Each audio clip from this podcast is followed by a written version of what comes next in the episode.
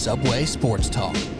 Dan, Dan, Dan, clear of the closing doors, please.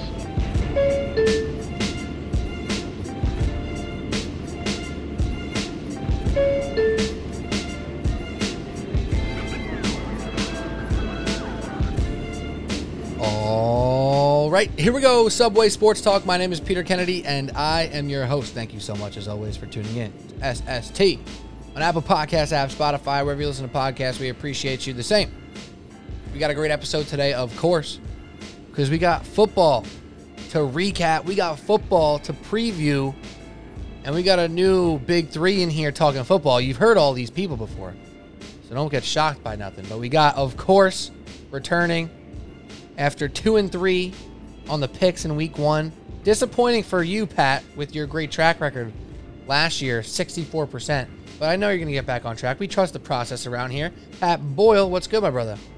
What's up, Petey? Yeah, you keep throwing around that number, sixty-four percent. I'm so proud of it, bro. So I could proud of feel it. the, I could feel the weights being stacked upon my shoulder each time you say it. But I'm ready. I'm ready to deliver. Look, it was a, it was a slow week one, and the thing that we'll get into this that kept me from going three-two is trusting that the Jets were going to score enough points. So Mm. for that, I got to kick myself. That's fair. And you also trusted the Giants to cover seven and a half. Yes, correct. Did you almost get a backdoor? Uh, Or did no. they- No, they would. They they they scored was the with no time remaining to lose by 14. They were down. Oh, by right, 20. right, right, right, right, right. So, right. but hey, Yeah. man, great, great week one in the NFL, man. Especially capping off of that Monday night. So it's fantastic to have football back in our lives, baby. Yeah, and I'm so thankful that Daniel Jones gets that rushing touchdown to his stat line. He deserved it so much. He worked so hard for it. All right, Kyle Anderson, also here. What's good? Football episode debut. Kyle What's up, man? Anderson, you heard him heard him on this exact show talking hoops many a times. And as you like to remind me, this might be your baby. Football might be your true pa- I don't know, it's true passion or whatever. I don't want to get too deep into it, but your expertise, part of your profession is has a lot to do with football. So it's more it's long overdue, basically, that you're here to talk some football. Let's do it. How you doing, man? Good, man. Doing great. Yeah, man. uh, Football is definitely uh probably my most knowledgeable sport and probably my my first love as you know as an athlete. And then you know I coach now. I call plays at uh Scotch Plains and uh coaching the cues in the corners. But yeah, man, it's it's it's always I'm I'm always watching football. I'm watching football Saturday, watching football Sunday. Mm-hmm. and obviously uh you know monday when i can but you know this is definitely basketball is definitely very close second second place but football's definitely always been number one man so glad to, glad and lucky to be on the show so happy to be Absolutely. here and sure. thank you for being here because we had a defensive coordinator last year on weekly with us to do this exact type of show. So now we traded out a defensive coordinator for an offensive coordinator. I think we might have to have a showdown at some point to make you guys battle or something. Uh, because Rocco Del Fiore last year coming in with the defensive mindset. Now we got a gunslinger over there, Kyle Anderson, former quarterback. We got we got some juice now. So Pete Kennedy, Pat Boyle, Kyle Anderson. There's really one place to start here. I already poked fun at Daniel Jones once with that bogus late game garbage time running touchdown that he should. I could see Pat's face in the Zoom. He's already Come on, annoyed. get on, get on with it already. but no, no, let's bring it in because I want to be fair here. I want to be reasonable. What we're going to do on the show is we're going to recap a little bit. We're going to look forward. We're going to try and take what we saw in week one and basically say what's real and what's not real because you see it uh, every single year. There's a team that starts off 0 1, 0 2 that ends up in the playoffs as a true contender. There's a team that starts off 2 0, 3 0, 4 0 and is a fraudulent team. Now it's only one week, but we're going to try to look into the future to see what these week one games really meant, which ones carried more weight than others. But we are going to start with the Giants, and then we're going to get to the Jets, and then we'll bounce around the league and touch on a bunch of stuff. We'll wrap up at the end, recapping mine and Pat's pick from the weekend, uh, where we had some wins. It wasn't bad. Two and three for both of us. Hey, it's week one. We're in it for the long haul, Pat. I ain't worried about nothing. We'll get to that in a minute. But first and foremost, the Giants lost to the Denver Broncos. Um, other than Jerry Jeudy getting hurt and perhaps hurt for quite a while, the most devastating thing in that game was the Giants' offense or lack thereof. Again, it's a worry for everybody, for Giants fans, for anybody who wanted to bet on the Giants for some reason. The offense has been a struggle. It continued to be a struggle. So, Pat, I'm gonna go to you first. As you had them in one of your picks, you did have some sort of trust in them. You do have some nice expectations for them this year. Is there anything when you watch that game that you do want to look at and say that shocked me and was disappointing, or I'm hanging my hat on that? That's a positive. Where do you land on game one?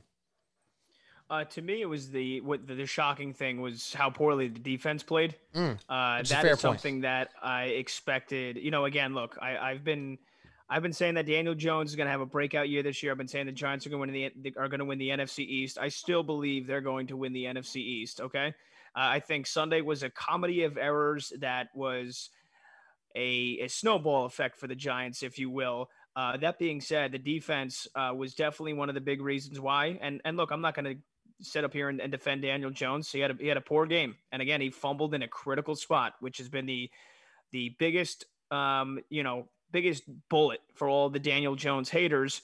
With good reason, has led the NFL in turnovers the last two years and turned over in a critical spot again. But I was really surprised at how poorly the defense played. Now, look, Teddy Bridgewater, you got to give him credit. He's kind of bounced around now for the last uh, several years, and it seems like he may have finally found himself a home in Denver. But even then, to allow Teddy Bridgewater to go 28 to 36 for 264 yards, two touchdowns, no picks. He's out there making plays on third down, on fourth down. Giants defense too good for that. The Giants defense is too good to let Teddy Bridgewater have a quarterback rating of 96 in your own stadium in week one.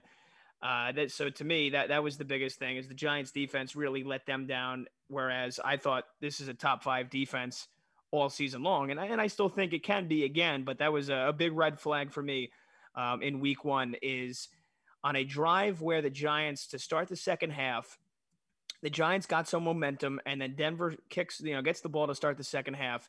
And on a drive that goes, what is it, 16 plays, 75 yards to start the second half with a touchdown and grab total control, an eight minute drive, the Giants defense could not get off the field.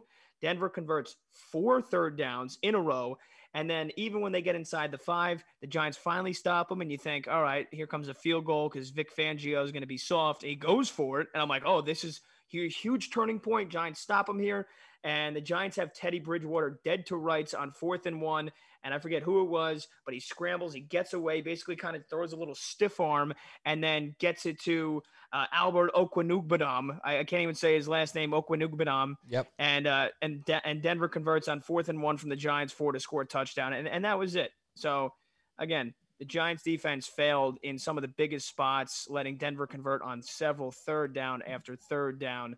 And uh, to me, that was the most shocking thing. Yeah, absolutely. That's a great point uh, because it's not completely fair to just sit here and crap on the offense when the defense didn't look great and look what they looked like last year. My only counter to that would be they were on the field quite a bit, which is tough. And part of that is because they couldn't get the run game going. And that's something that doesn't particularly fall on Daniel Jones's shoulders. It falls on the offensive line, on Jason Garrett, on Saquon, and you know, on Daniel Jones a little bit as well as the quarterback. But two and a half yards per carry from Saquon is unfortunately something that we've getting we've been getting used to. I mean, granted, he didn't play all of last year, but he's had these stretches of for quarters and halves and sometimes full games where this is what happens, and then he busts one out for 70, and he seems like he can save the day. But it's a hard thing to really rely on. So, Kyle, I'm gonna go to you now. When you look at the Giants for Week One, we don't want to go crazy. Pat still has expectation. You know, I'm not saying here they're going to lose 16 games in a row now and go 0 and 17. Of course not. There's still positives to draw here. But what was your reaction on the Giants in Week One, specifically if you can talk about Daniel Jones's quarterback play? Yeah, um, at least with with what Pat just said, you know, I completely agree. I just felt like they couldn't get off the field on third down. They had a lot of opportunities to do so, and it just seemed like every opportunity to make a play, the defense was either you know either there, you know, like should have made a play and should have had a tackle for loss, and they should be punting to uh, to the Giants, or the guy was not even in the vicinity. You know, they threw that deep out to Jerry Jeudy, that one sideline play. You know, it was a big kind of momentum play, and it, it kind of just took the sails like out of the defense and also out of the stadium. They could tell. Um, but with Daniel Jones, I mean, it just it just seemed like there's no growth. You know, you you've been waiting. This is now you know, another year where you're just kind of just like, dude, when is he going to get better? When is he not going to make the same mistakes?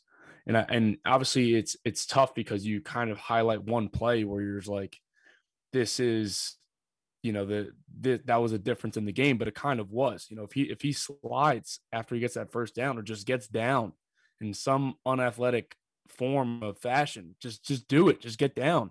It's not, and this is not like the first time that it's happened for him where he's lost the ball. You know, his ball ball security has always been a problem for him since he's been in the league, and that's pretty much it, that that momentum just totally died.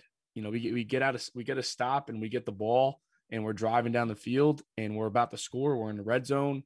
We're about to put a drive together. Finally, we're getting the defense off of the field, and we fumble the ball and we give them the ball right back. My one of my buddies was at the game and he said after that fumble, he said the the stadium literally just went completely quiet. It was just it was like you completely took the air out of the stadium. That's what he said, like word for word, just completely took the air out of the stadium. And how can you um you know, how can you expect your defense to continue to bail, bail you out? As much as the defense didn't play well? The defense was on the field the entire game. We were down 17-7 at one point and it felt like I remember I was watching the game and I was telling my friend my friend Jeff and I was like dude it feels like we're down 30 right now. And it was just because we just couldn't get anything going offensively and we couldn't get off the field. So it was a complete team effort you know in our loss like it wasn't just one side of the ball everybody stunk you know head coach all as well right yeah and I, I agree with a lot of what you said and it's funny because if you really think about it and you want to be as fair as possible to Daniel Jones, he did cut his fumbles down by 25% from year one to year two. That's a fact, right? He had 12 fumbles in year one. He only had eight fumbles in year two. I'm pretty sure my math checks out there, right? That's 25%. Yep. Yeah, there we go. Math is hard. Um, so he did cut it down, but the narrative and the memories that all Giants fans have that you kind of just explained came out in real time in the stadium is they remember – all 20 of those fumbles in the first two years. They don't care that he had 12 and then eight and that he had 12 interceptions and then 10 inter- interceptions. Like, it doesn't matter. It's just been a turnover machine for Daniel Jones in the heads of all Giants fans. So when that ball hits the ground in a critical moment, every Giant fan, whether it's accurate or not, whether it's fair or not, go, here we go again. He's done this 17 games in a row. What, it's obviously not true. He doesn't do it every single game, but it's happened enough to the point where every Giant fan is aware of the narrative of the statistics that when it does, it's like it's the end and it's hard to come back from that. And it happened in such a critical spot too, Pete. Look, yeah. if he fumbles and then Denver goes three and out right back, or they gone three and out mm. before that, and then they maybe kick a field goal after that, like it's not a huge point. It's the fact that they were in the midst of the most critical point in the game. Denver right. scores a touchdown to end the half and then they get the ball to start the half and they drive right down and they batter the defense and they wear them down four third down conversions four a fourth down conversion to score a touchdown and then the giants get the ball back and you're looking for that answer and all basically all the giants hopes are, are hanging on that drive that you're going to get some points and keep it a one and then get back to a one score game and then he fumbles at literally the worst juncture at the game possible right. so i mean that, that that's a reason why um, and you know, just to, to, continue on with the offense, look like the offensive line looks terrible again. That that's that's another thing that you wanted to see improvement out of. Outside of Gates, um, I thought Gates played well, but so I mean, dude, Nate Solder, get he's got to get off the team. Mm. Get him off the goddamn team. He sucks. I know. Did you guys see the video of him literally blocking his own player? Terrible, I think it was. The, I think I it was. I think it was Booker. I think it was one yeah. play Booker's in. He literally blocked his own teammate, and he was getting turned around by Miller, by um, by by everybody on that Denver front seven. It, it, was embarrassing how bad he's become, and that's that's going to go down as one of the worst signings of Gettleman's career uh, with the Giants. But the offensive line was bad. Again, you, you 20 carries as a team for 60 yards, not going to cut it. And uh, and and Saquon, that's another thing we got to get into because he has to get more carries. You can't you can't baby him the whole season. I get it's one season, it was one game, and it was a loss, and he only got 10 touches He's got to get more carries. Like again, yeah. it's not like he's coming back from a sprained ankle three weeks ago. He had a torn ACL a year ago. He, there hasn't been any issues in terms of soreness. They've kind of, you know, really babied him all throughout preseason. At a certain point, you got to let the guy Yeah. do his job because when he's getting 15, 20 Hmm. carries a game, that's when this offense is at its best because then you're taking the pressure off Jones to do to try and do more than he can or more than he should. Right. Um, but you know, and, and again, I, I think what this game really turned on because here's another thing, another thing that I said this year: the holy triumvirate of hot seats for the Giants, and yet again, Jason Garrett, dog shit play calling at some at some big Thank you. spots in the game. And I you. think the biggest, one of the biggest things is the Giants score a touchdown to go up seven three. Denver drives right back down, and Logan Ryan strips. I think it was Fant as No, he's was- trying to go in Al. for a touchdown it was the your boy Giants get Al. it, the Giants get it back. There's like four minutes left for the half. You're like, all right, like turn that into a field goal, maybe like just get something here. And Jason Garrett goes boring run up the middle with Booker. Then he goes little bullshit swing pass to Penny, incomplete, and then a little dump off pass on third and nine to Kyle Rudolph. Three plays, three yards, 40 seconds. They punt it right back to Denver, and the Broncos then score a touchdown with all Right. the uh, right before the half. And then they, they carried that momentum into the second half and drove down and scored a touchdown. Then Jones fumbles. And it's those that succession of stuff right there wa- was the game. Because outside of that, it was an even game. You're so right, dude. Because the, the play calling, man, like there were so many opportunities. That one in particular, also, it's third and eight, and obviously, whatever, we're backed up. It's third and eight, and your your decision, your your play call, your conservative play call with this third year quarterback who's supposed to be all developed and everything. We throw a flat route to our tight end Kyle Rudolph, and it- it's a two yard route. Who's not Like, doing what- nothing what- after what- the catch. so if he catches the ball, right? What is he doing after that? Exactly, Like what? give him What a are, chance. what are we? What are we doing? Like right? Give him a chance. We're not. We're we we can't baby our our quarterback. You know, our third year quarterback when we're backed up. Like by this time, we have to start throwing the ball down the field. Like there were so many times that we were calling, you know, same thing, same multiple situations. We're in third and eight or third, you know, third and medium to third and long, and we're running like tight end stick routes, like to the like routes to the sticks. And the what do you think a linebacker is going to do? A good defensive player is going to do. He's going to turn to the sticks and he's going to look like, all right, hey, this is this is where I have to put my heels like in the dirt, and I can't let this guy go past me. And our tight ends were literally running to where those backers were, right to the sticks. So, all right, dude, now we're like throwing like almost like darts, trying to place the, the football instead of actually trying to throw the ball downfield. It wasn't until the game was pretty much over that we started hitting digs on Golladay Right. and you know really started pushing the ball down the field. Like what what are we waiting for? Yes. Yeah, and, there's Jo- and so many opportunities. And Jones had some nice throws in coverage. There was a Hmm. couple of throws, man, where where Golladay and Sh- Shepard. and Slayton were had Yeah, Oh, yeah. great yeah. coverage, and Yes. they make they're making catches in traffic. Like, where is that in the fir- in the first half? It- it's so, It was, so it was so It was- frustrating. Shepard looked like the best player on the team. I'd say, like most Yeah. active offensive player. I won't say best player on the team. You know, not to go too too you know broad stroke here, but he looked awesome. Shepard. Slayton looked fine. Golladay fourth quarter came around. He looked fine. The frustrating And, he is was, get- and he was getting covered, but you know, by what was it, AJ Bouye basically all game. So I mean, Right. it's a tough assignment.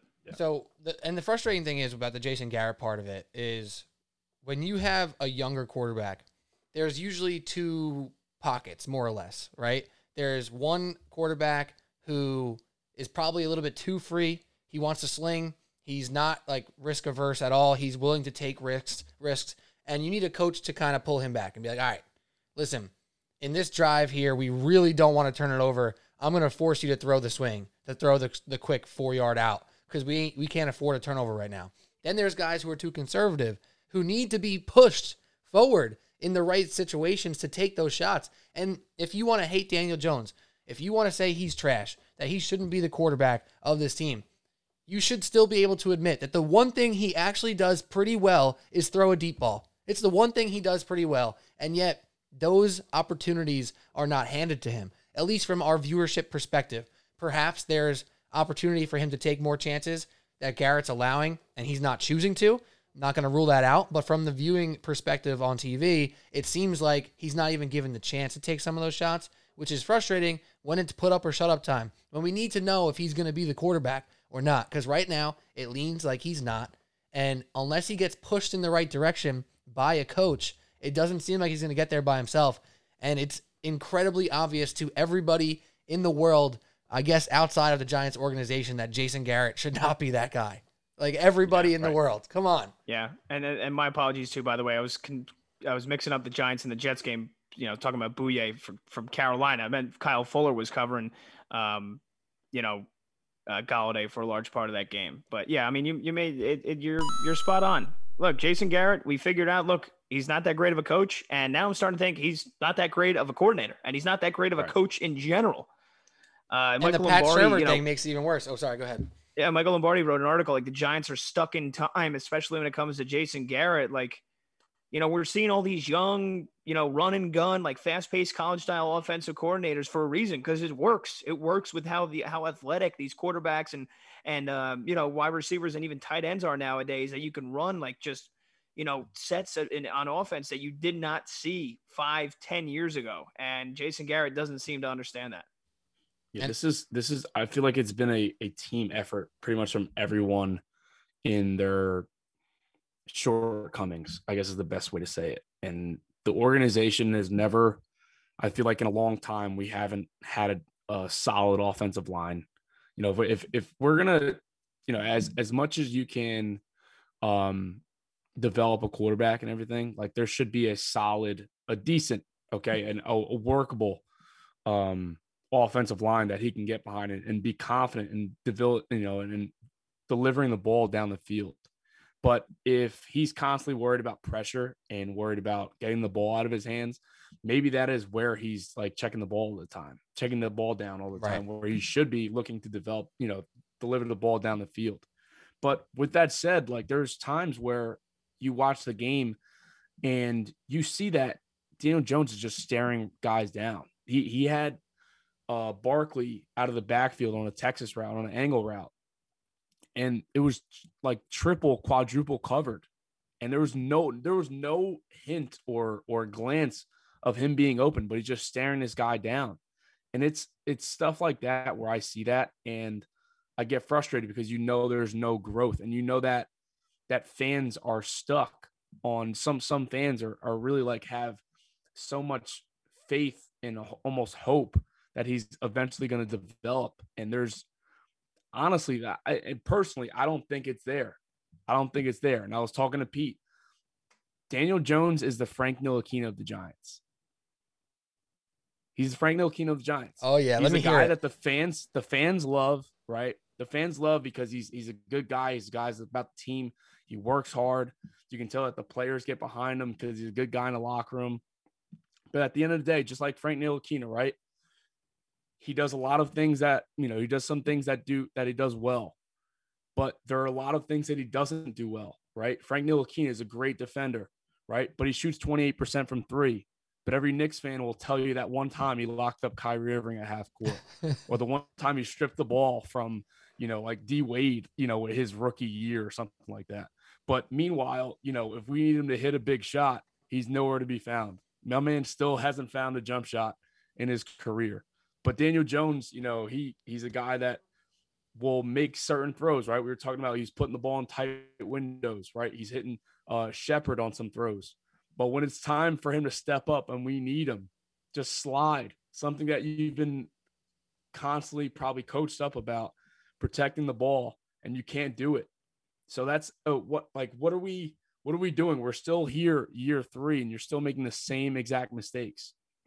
If I'm if I, I'm I'm a quarterbacks coach, right?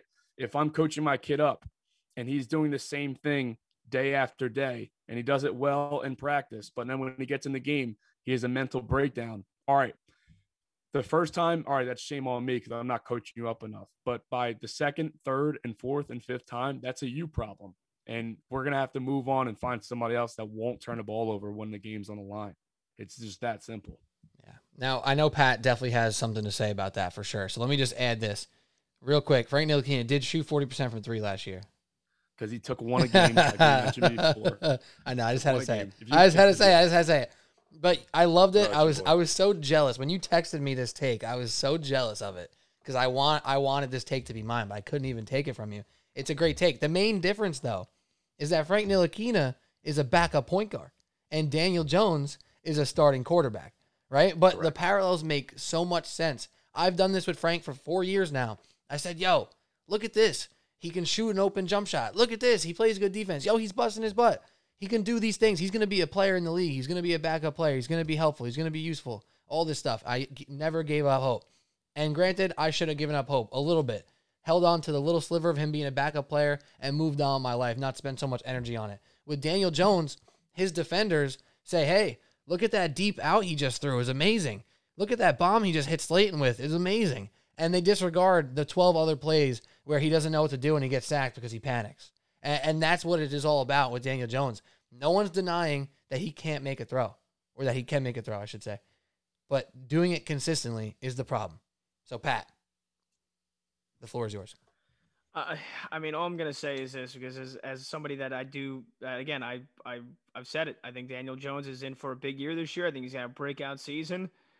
That's probably the best or the second best defense he's gonna see all year. And again, I have no defense for the fumble. You got to fucking slide. You can't turn that ball over there. That's a mistake that hopefully he goes. Hopefully he learns from and he goes, look, it would happen again in game one. It's not happening again the rest of the year. And if that happens, then that's awesome and that's great. I mean, you know, and, and there was times too where he was staring down his guys, but you know, for a, defense as good as the Denver Broncos with a front seven, he did only take two sacks, both against Von Miller. Mm-hmm. Uh, with with as bad as that offensive line is, so I do. There was a lot of times where he got the ball out quick. Um, and and and look, all I'll say is this, because again, you can't really defend the Giants scoring seven points till the final play of the game too much. Uh, with how you know you did need him to come up with that big throw on that drive then, where it was you know basically last gasp, and they turned it over on downs after going 14 plays, 70 yards, and they had three chances at the end zone, and he couldn't get it done. Um, what I'll say is this. I'm gonna. I, I guarantee that the Giants win on Thursday night against the Washington football team. Mm. Let's Mm. go. Strong I'm take. guaran- and I'm going to guarantee that Daniel Jones has a big performance, and the Giants season's right back on track. And I'm not just saying that just because I've been defending the Giants. Um, I just, I just think they're that good. I think they're a good enough team to go in there and win on Thursday night. I know we got to move on, Pete, so that's why I kind of wanted to finish with this. hmm Yeah, Giants are going to win on Thursday night, and all is going to be, you know, back to I wouldn't say you know good, but I think they're going to make up for this loss that they suffered on at home on Sunday. They're going to go in and beat the football team on Thursday, and the Giants are going to be heading into a game then after that with the Atlanta Falcons, who looked fucking awful. And the Giants fans are going to be saying, "Look, they win that game, it's two and one, and everything's okay." And I think that's exactly what's going to happen. I can see it. Hope I can so, see man. it. I'm a Giants fan. I'm a Giants fan. I, I want this. Same. I want this to work. the only one I who's not a Giants fan here is Pat, by the way. Yeah, I which want is funny. this to work. But uh, only thing I have to add on that because I think you make a fair point. It's very, very possible outcome that they beat Washington and they can beat Atlanta. Right now, do I think they will? I don't think I will bet bet on that per se. But Denver's defense is good, led by a great front. Think about this division. Washington's front is very strong. That is a big strength of their defense. The Eagles' strength on defense is probably their front. And who's the best player on the Dallas Cowboys defense? Demarcus Lawrence, right? So it's not like he's going to be going up against uh, cupcake defensive lines very frequently in division in the most important games. So that could be the worry in that regard. But there's many snaps, many attempts coming for Daniel Jones to make those strides, to make some steps, and hopefully not turn the ball over. Because every turnover from here on out, in the eyes of the fans and probably in the evaluators at the top of the Giants, it feels like four turnovers. It feels like three turnovers. It just every one turnover is going to feel like a couple, just based off the narrative, based off the pressure that they're all feeling, as you said, Pat. The triumphant hot. seat- What is it?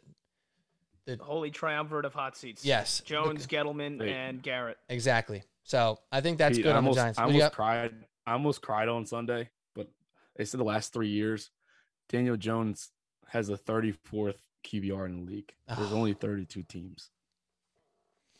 There's only 32. He's gonna pop that up to. He's gonna pop that up to 32, bro. I hope he, after this week, I'm feeling it, baby. Get the 32, Daniel Jones. Come on, man. Come on, come on. Come on. Come on. All right. Bring me back to life. Speaking of other young quarterbacks, let's keep it in the New York, New Jersey area, and let's talk about the Jets for a few minutes before we bounce around the league. Um, not the revenge game. I don't know who the revenge was for. You know, Adam Gase is gone. I feel like it should have just been a celebration between Sam and Zach. They should have stood on uh, 50 yard line and waved to the crowd and said, "We're free. You know, we're we're here. We get to play real football again. No more Adam Gase." So I don't know where the revenge actually lived in that game, but Sammy D versus the Jets and the Panthers, Zach Wilson debut. some good, some bad, some ugly, some beautiful out of Zach Wilson. Kyle Anderson, what was your take on Zach Wilson in his first start as uh for the Jets? Obviously, the point total for their offense didn't get too high, but did you see enough good? Did you see too much bad? Where did you land on Zach? I saw a guy that hung in the pocket with a bad offensive line and made some big boy throws.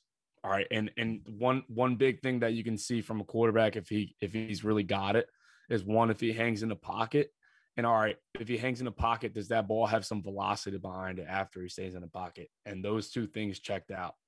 So if I was a if I'm a Jets fan, I'm very very in you know and pretty much enthusiastic and and hopeful about his future because just from that game alone, yeah, he's going to make some mistakes as a rookie, I'm sure, but just talent alone, okay, talent alone and some of the decisions and the reads that he was making, I was very impressed. And there were some throws that Daniel Jones cannot make. I'll say that right now.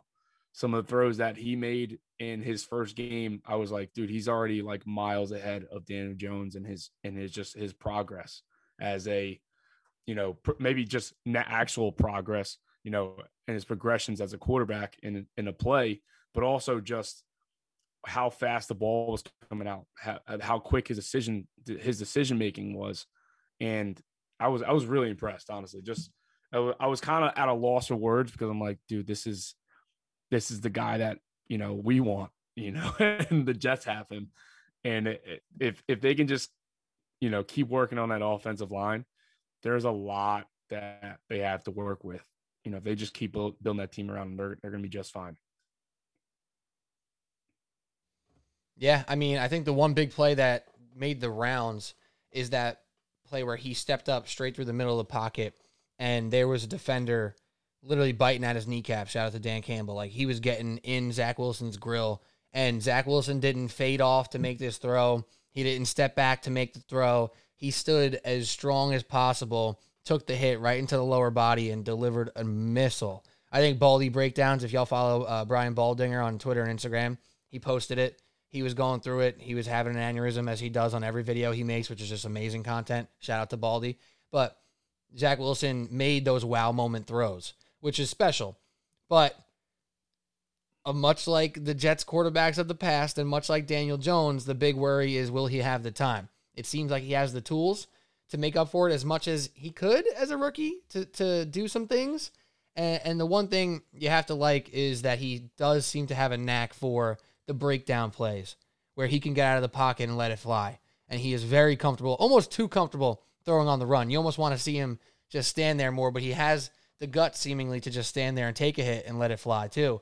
So there's a lot of positives. Obviously, it wasn't all pretty, but no one was expecting all pretty for a Jets offense for this quarterback uh, in game one, right? So, Pat, what about you? How did you feel about Zach Wilson?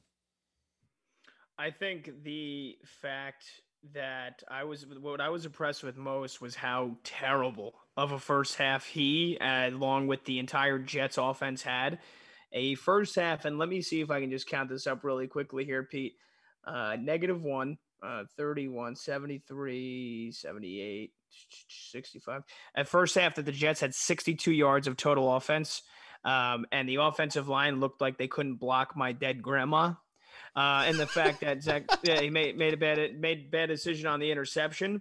The fact that all that happens and the Jets looked like they were maybe going to get shut out the entire game against Carolina, for them to then turn around, have the second half, they did around, the have the touchdown he had was great, where he's scrambling, obviously, then chucks it on the run into the end zone, wide open. Corey Davis for the touchdown uh, I thought was great. I thought he showed a lot of resolve. I thought he, you know, the adjustment he was able to make in the first 30 minutes of his NFL career, then to take that and transition into the second half, and even still, with after they lose Becton and the offensive line was basically dog shit for most of the game, for them for him to then stand in the pocket, like you said, make some of the plays he was, deliver some of the throws, I thought was the, the was the best thing for Jets fans. It's almost as like the first half Jets fans are like, holy shit, here we go again. Mm-hmm. Here we go again. And then the second half, it's like, wow, if we can get a full game out of that, right? You know, that's where you're that's where you're starting to think as a team, like, all right, this is this is where, where we want to be in terms of a rebuild with a year one quarterback, year one year one coach, year one offensive coordinator. The Jets can play the second second half of football like they did on Sunday, they honestly they're going to be in a good spot going forward because it was great to see the way he was able to rebound from that bad first half and have the second half that he did. Right. And the main priority for the Jets right now, if we're all being honest here, is not to get eight, nine, ten wins. It's to be competitive week in, week out. And that's what they seemingly can do. And, you know, you hate to compare Daniel Jones and Zach Wilson, but it's just such a natural comparison to make being here uh, in the market. But Zach Wilson was able to throw two touchdown passes in that second half, which was impressive.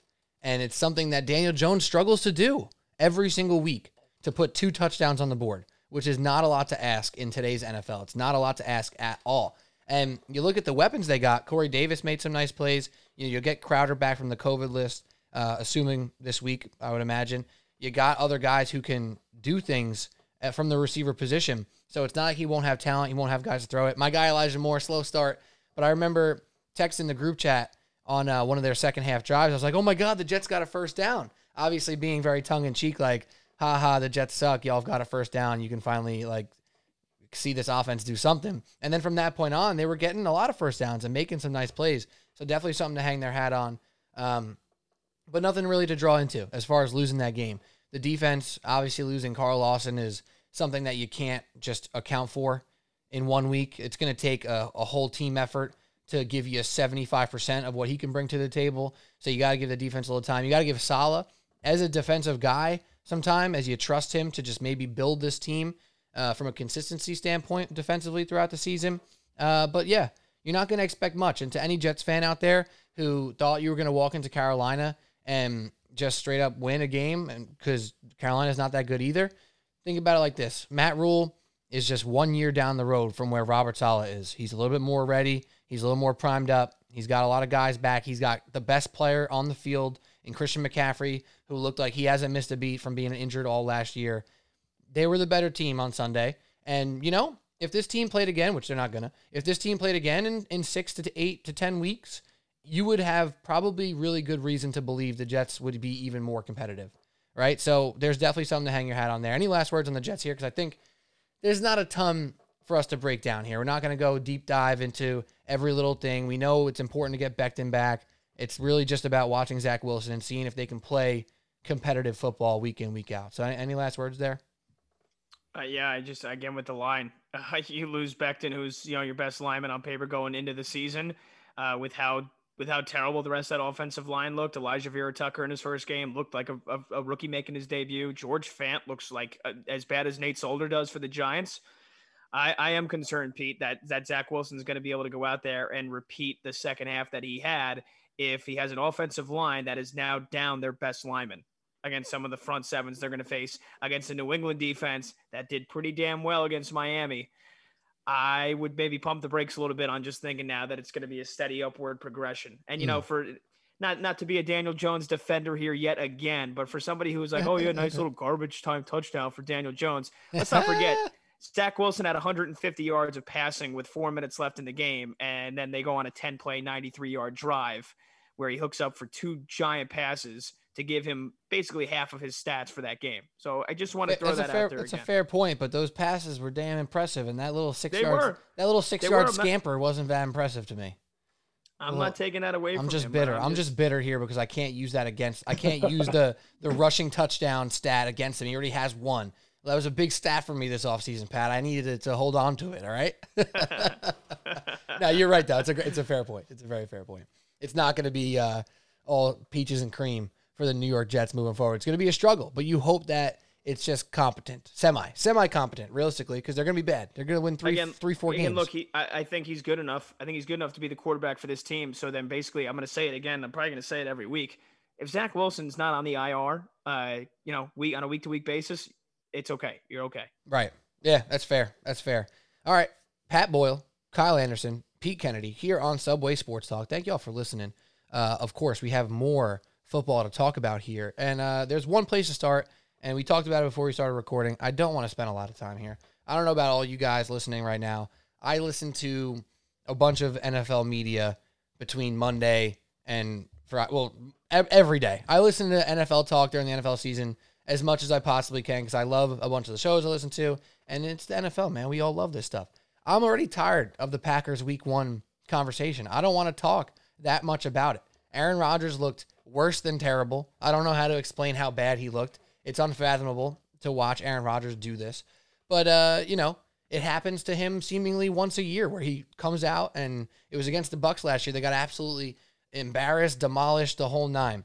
It happened this year, uh, this week in week one, after his funky offseason of him complaining and being dramatic and all this stuff.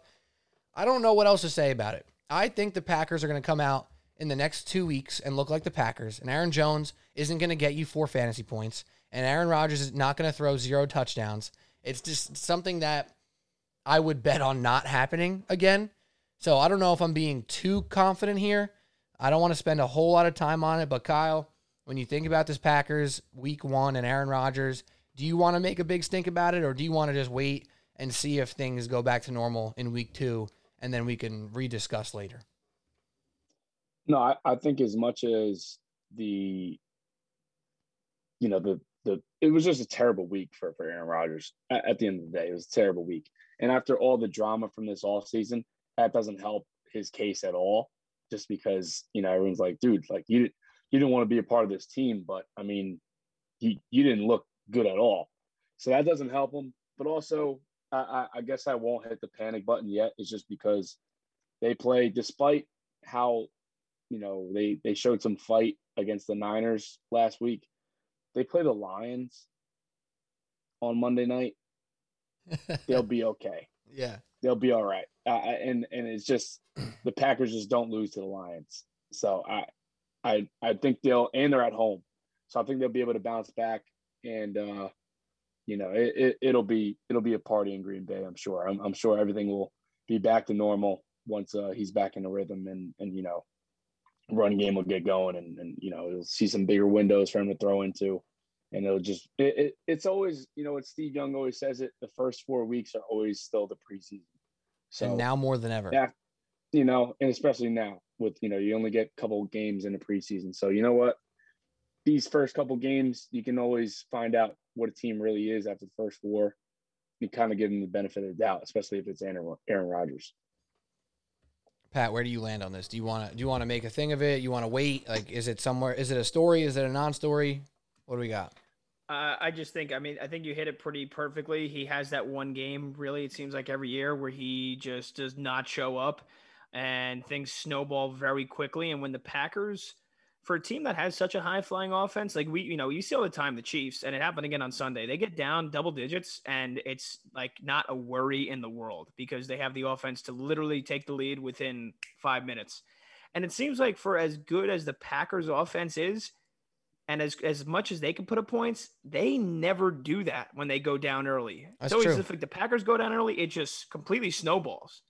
Like they're not a team for as great as they are on offense, I feel like they can overcome early deficits like early deficits like that. And it happened again on Sunday, and it was just a complete shit show. And I think Rodgers had one of the worst games in his career. Look, I'm not gonna make a storyline out of this like everybody else is, and you know, kind of fit a square peg into a round hole with oh, you know, the, the whole offseason he had, and then look, I, that's all on his mind, and his teammates don't. I think that's bullshit. I think Right. Aaron His- Rodgers, his and new team- girlfriend. Like, come on. yeah, I think Aaron Rodgers and this team's Yeah. going to win 11 to 12 games this year. I think they're going to be again a contender in the NFC. Um, I think you're right. The running game will get there. Was it a concern? Yeah, I mean, yeah, obviously, but again, let's like, do people forget how great this the Saints defense is year in and year out? Like, Yeah. it's the reason, one of the big reasons why, even with an aging Drew Brees, uh, that's why they were so successful over the last few years because how great their defense is and how great they were again on Sunday with Marshon Lattimore gets a gigantic contract extension now then all of a sudden he's you know needs surgery on his thumb, might be out for like a week or two. But guys like him, Kwon Alexander, Cam Jordan, Marcus Davenport, like that's a fucking stacked defense yet Mhm. again. So it's not like it was like eh, again the storyline. Oh, Jameis Winston, I, and and that's another thing really quickly because I'm going off on another tangent. Yeah, If I it. see one of those fucking apology form tweets Oh, one more time, I'm gonna lose my mind. Jameis Winston threw 32 interceptions a couple of years ago. it's not like he's a, he's been a great quarterback and he doesn't and he was throwing to Mike Evans. yeah. Like, oh, who are we and Chris kidding here? Godwin. And Chris Godwin, who are we kidding? Trying to like say that that Jameis Winston has been a great quarterback this whole time. He hasn't. He had a great game, and he had the comfort of his defense, putting him in excellent starting fielding position almost every single drive. He completed 14 passes for 148 yards.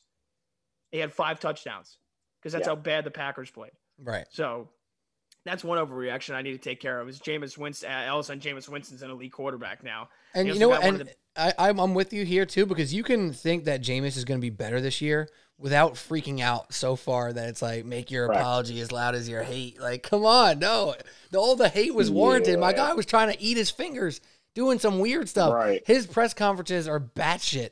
95% of the time. The only higher percent of his than his interception rate is his batshit press conferences. But I love Jameis and I'm pulling for him all day, every day. I wanted Well, who him knows? playing Maybe- over Drew maybe- Brees last year. Heck it, I don't Maybe he might be an elite quarterback now that he got. lo- All he needed was LASIK surgery. Yeah, right. He can see. did you did you see him? Did you see him in the interview after the game? And he was like, Yes. Oh my yeah, Like, god. you know, so any, any words, you know, of advice, you know, you gotten from some guys recently? He's like, well, you know, like my trainer just told me, you know, to. He, he, he just told me to be prepared. He told me to be I prepared. forget what, And I was forget what he like, told me, but oh my god, I forget what he told me, but he, he he was like, he literally like you could- you could tell he stuttered, and he was like, "Yo, am I really about to lie on national TV and say some bullshit?" And he was like, he, he just told me to be prepared. I was like, "Good job, Jameis. You're growing. You're getting, you're getting, you're gro- you're you're growing up." yeah. How So did anyway, the again, defense in the running game give overall shape to the way this played out, Jameis? Well, I just think we were prepared. You know, one thing my uh, my trainer he told me, he said, what did he say?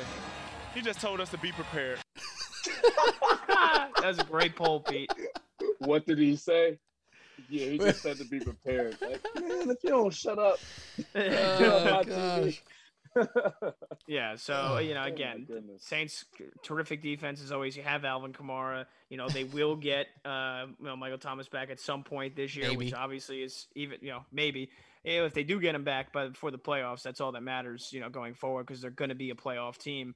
Um, so again, the defense is still as good as ever. Rodgers shit the bed. Things snowballed quickly as they usually do when they get down early, uh, which is always a cause for concern. But I think you know he'll be fine. The offense will be fine.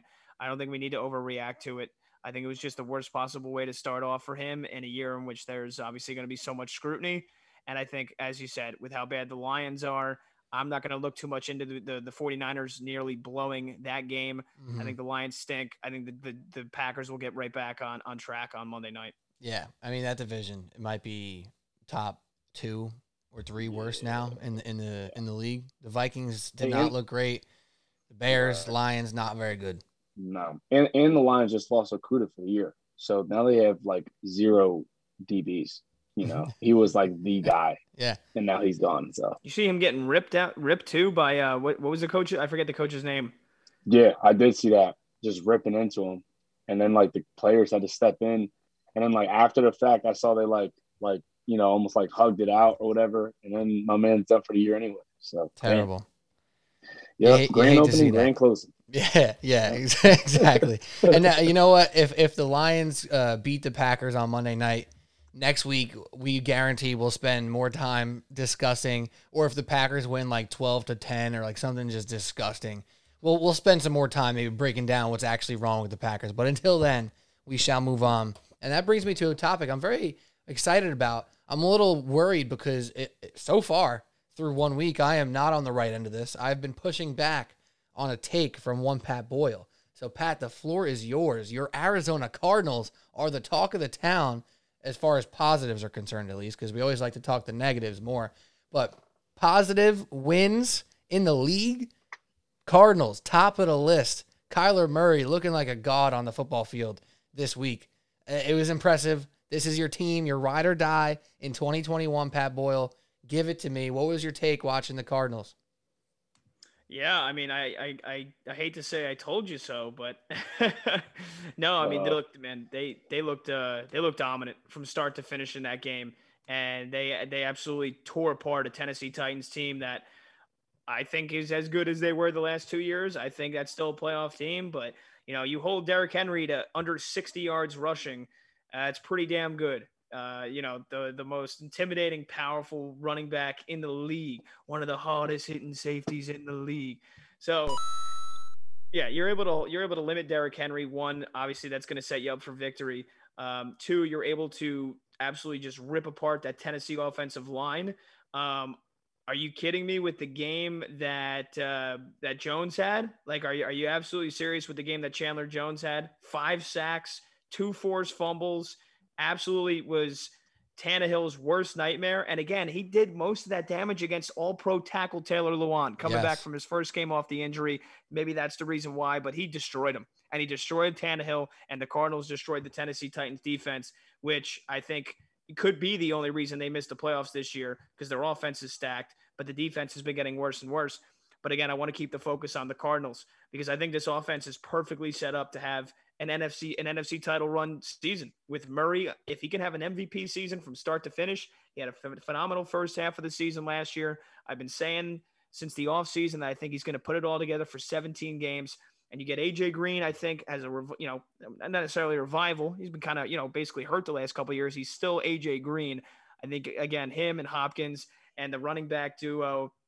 And I and I think now now with how good this defense is with Chandler Jones and Watt and Marcus Golden. And if this if the secondary can rise up to the the occasion and play up to their expectations and play a little bit better than a lot of people are giving them credit for, uh, dude, this Cardinals team is going to be dangerous. And I'm glad that they showed out right in Week One because now I can I can really go hundred percent on the mm. Cardinals mm. ship here from start to finish. Absolutely. The only thing that's tough for your narrative here is that that division still just looks fantastic top to bottom, right? Yeah. And that, so that, that's, that's, a reason. That's a reason why I think I think they're going to surprise some people. Uh, yeah, it, it's going to be incredible every single time that NFC West opponents face off. Yeah, we'll be glued. We talked about it last year how exciting they were. They've all gotten better, right? Like the Seahawks got a new offensive coordinator who's hopefully you know diversifying their portfolio offensively a little bit, making them do some more things, not being so you know, just we have to run the ball a hundred times or else, you know, Pete Carroll always kind of has that flavor on his offense, even though he's not the offensive coach. The new guy from the Rams is going to let it ride a little more. Uh, the Rams are going to let it, it's going to be an air show. They're going to let it rip all year long. That could lead to some tough games here and there if it doesn't hit or some turnovers happen, but it's going to be an absolute air show uh, for the Rams. And then the Niners, yeah, they blew it a little bit later on, they're going to be a well-oiled machine. It doesn't matter who's running the ball for them. Raheem Mostert back on the IR. It's crazy that it happened that, this quick that this year. Um, but you can trust all those teams. The Cardinals are going to be right there. Now, I would say this is a candidate for one of those wins early in the season that feels so freaking awesome right now. But there's a chance that we look back on this Titans defense and we say, wow, that defense is one of the worst in the league and the whole league is killing them. And then maybe we say, all right, maybe it wasn't that impressive. The Cardinals slowed down a little bit. I think there's a possibility that that can go down. Kyle, I don't actually know your take on Kyler Murray. I don't know your take on the Cardinals here, so I'm going in blind. Do you think it's more aligned with what Patty Boyle is saying, with the hype is real for the Cardinals, or do you think this was catching a team with a new offensive coordinator and a bad defense in the right moment? I believe the hype is real and the hype is real because one, Kyler Murray's your quarterback, and obviously you have some weapons, but that defense, man, they get after the quarterback, and this is this is one of the things that I think has held, you know, kind of held them back a little bit. Was their defense was always kind of like low key suspect, all right, but now that their offense is so elite, and you have, you know, obviously you add J.J. Watt, you have Chandler Jones, who's now playing for a contract, and obviously in his first game, he's like, yo I'm trying to get paid. You know, five sacks, and he's, you know, you see him doing the money celebration. it's on his mind when he's playing. You know, I mean, he's like, dude, I'm playing for a check right now. And you know, and then Marcus Golden, the guy that you know, just as a Giants fan, you just like shed a tear. It's like, man, I know, like the one that got away, like Katy Perry, like, damn, man, like I wish we signed him, but we didn't sign him. and you know, they have a good like, guys that are kind of versatile. Like the guy Simmons, Simmons and Budda Baker. If you're a defensive coordinator, those are two guys that can make you right. What I mean by that is just that you can make a call and you could be like, oh man, like they just came out in that formation, like shit, like, you know, they might have us here. And those are just two guys that are just ball hawks, two guys that are just going to make a play that are going to make you right as a coach. And they're going to go and make a play like, all right, well, instead of a gain for 25, they just got a game for five or a game for four. All right, here we go. Now I can really open up open up the playbook. You know, now it's only third and six as opposed to first and 10 in the red zone. And if you have guys that can do that, and you have two guys on the edge with Watt and Jones that can rush the passer, your your you know your your potential and your your play calls can your playbook opens up. Your your potential is now all right, dude. I know we can do these basic things. Now we can kind of do some things that I've, you know, as a coach, you can be like some things that I've always wanted to do, but I've never had the talent to. Now this D coordinator can really open up his playbook. I'm like, dude, now we can kind of play around and, and have some fun and really dial up some blitzes or really dial up some coverages that I haven't been able to do before. But now I've got some guys that can. And I, and again, you got D Hop, you got uh Jeff, you know, uh, I was about to say Jeff Green, you got AJ Green and Murray, a guy that in his third year now, it just looks like he's just one, he moves at a different speed. Mhm. And then two, it looks like he's actually like playing quarterback. Like he's not just running around and just finding guys. Yes, when he needs to create, he will, but he's going through progressions. He's not just, all right, hey, I'm just gonna stare at this guy, I'm gonna stare at D Hop and just just rip it. There are times where you got to let a guy make a play, but you can tell that he's still like reading the defense. He's not just going out there and winging it. They're they're gonna be dangerous. It's it's crazy because in my opinion, I think the Niners may be the worst team in the division, but it's not like they're going to be like six and eleven bad. They're going to be like I, you I, they all, they're all winning eight division. games minimum. you know, yeah, Yeah. easy. Minimum. And that's that's going to be the, they're going to be the lowest. You know, what might be the last team in the division. They're going to win eight games. And they were, it- I'm it- pretty it- sure they were uh, they're so Vegas favorites. Niners are Vegas favorites to win the division. So Really? that, that's all you need to know about that division. Yeah. You know what I mean? But uh, two things that you guys didn't even mention with the offense. First of all, Christian Kirk, shout out. I was gonna I was gonna say that. did I say it in our when- live show on Sunday morning? I was like, the best thing about AJ Green is that he doesn't even have to be the number one or the number two. Yeah, Christian Christian Kirk. Christian on you. Kirk's out there and Rondale Moore. I think AJ Green could be the fourth Yeah. receiver on this offense. And when AJ Green, eh, whether he's 32 or 42, if he's your fourth receiver, we're out here. You know, Eh, Kirk's been solid for five years now. Rondale Moore is a promising rookie with some serious speed and some, you know, some thick boy size. He's ready to run through some folks if he gets the ball in space too.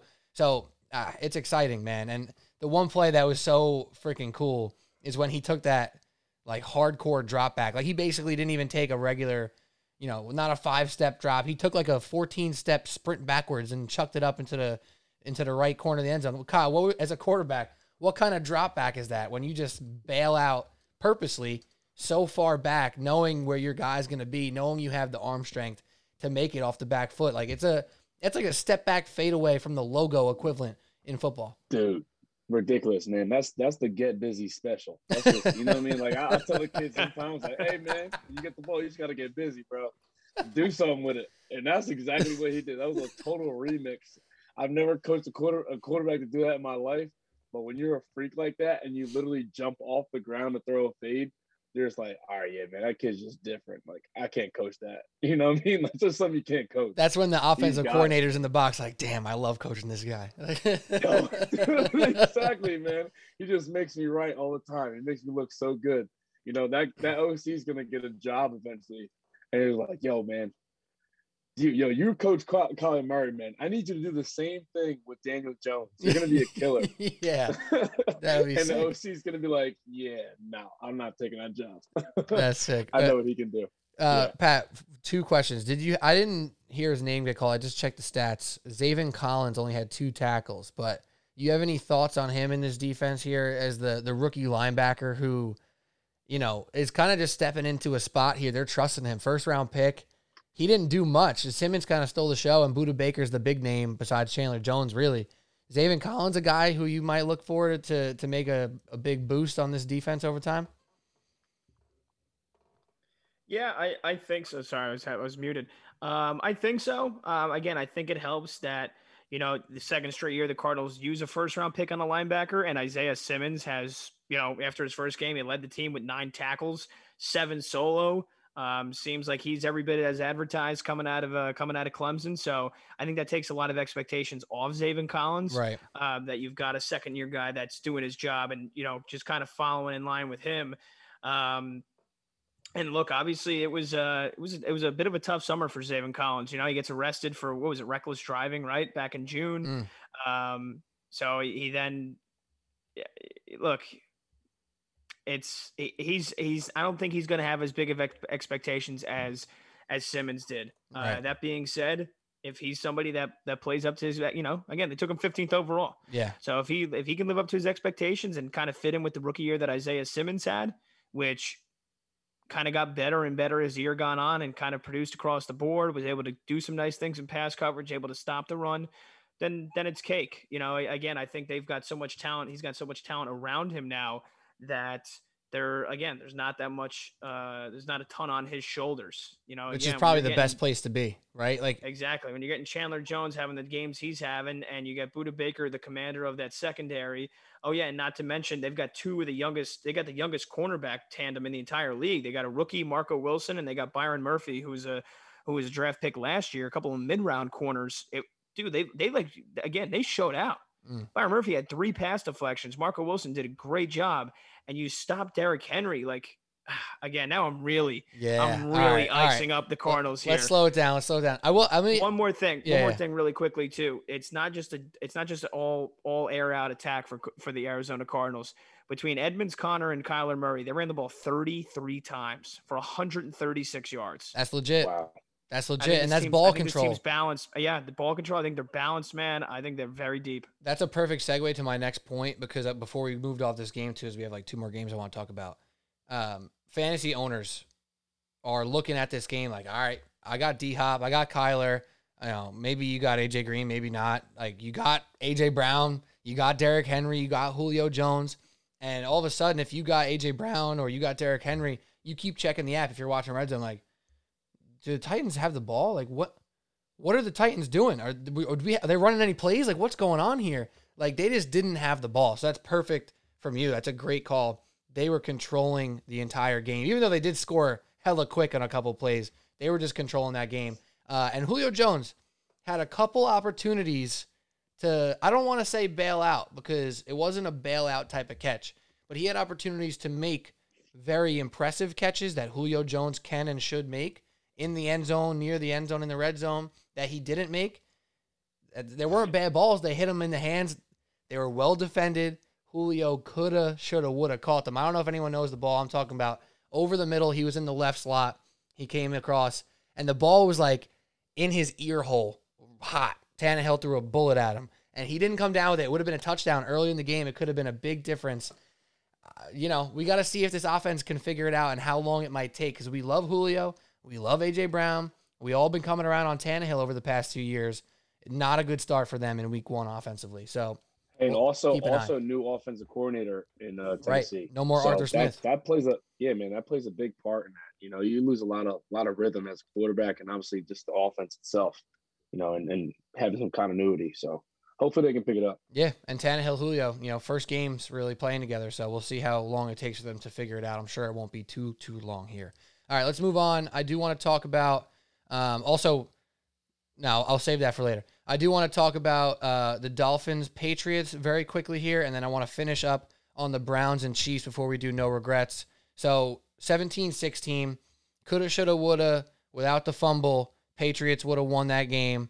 Perhaps, you know, I still have to make a field goal. They still have to do some other things to make sure the Dolphins don't come back themselves. But that was a tight one. I think both teams walk away with a lot of positives and a handful of negatives. That's a division battle that I think we'll be excited to watch when they come back for a rematch. We'll be excited to watch both teams play the Bills, obviously, this year. But what were the true takeaways there? Because I think when you really do break it down, you can say some good for Tua, some bad for Tua, some good for Mac, some bad for Mac, and vice versa. So even though the Dolphins won, are you will, willing or ready to say that one team is actually the better team here?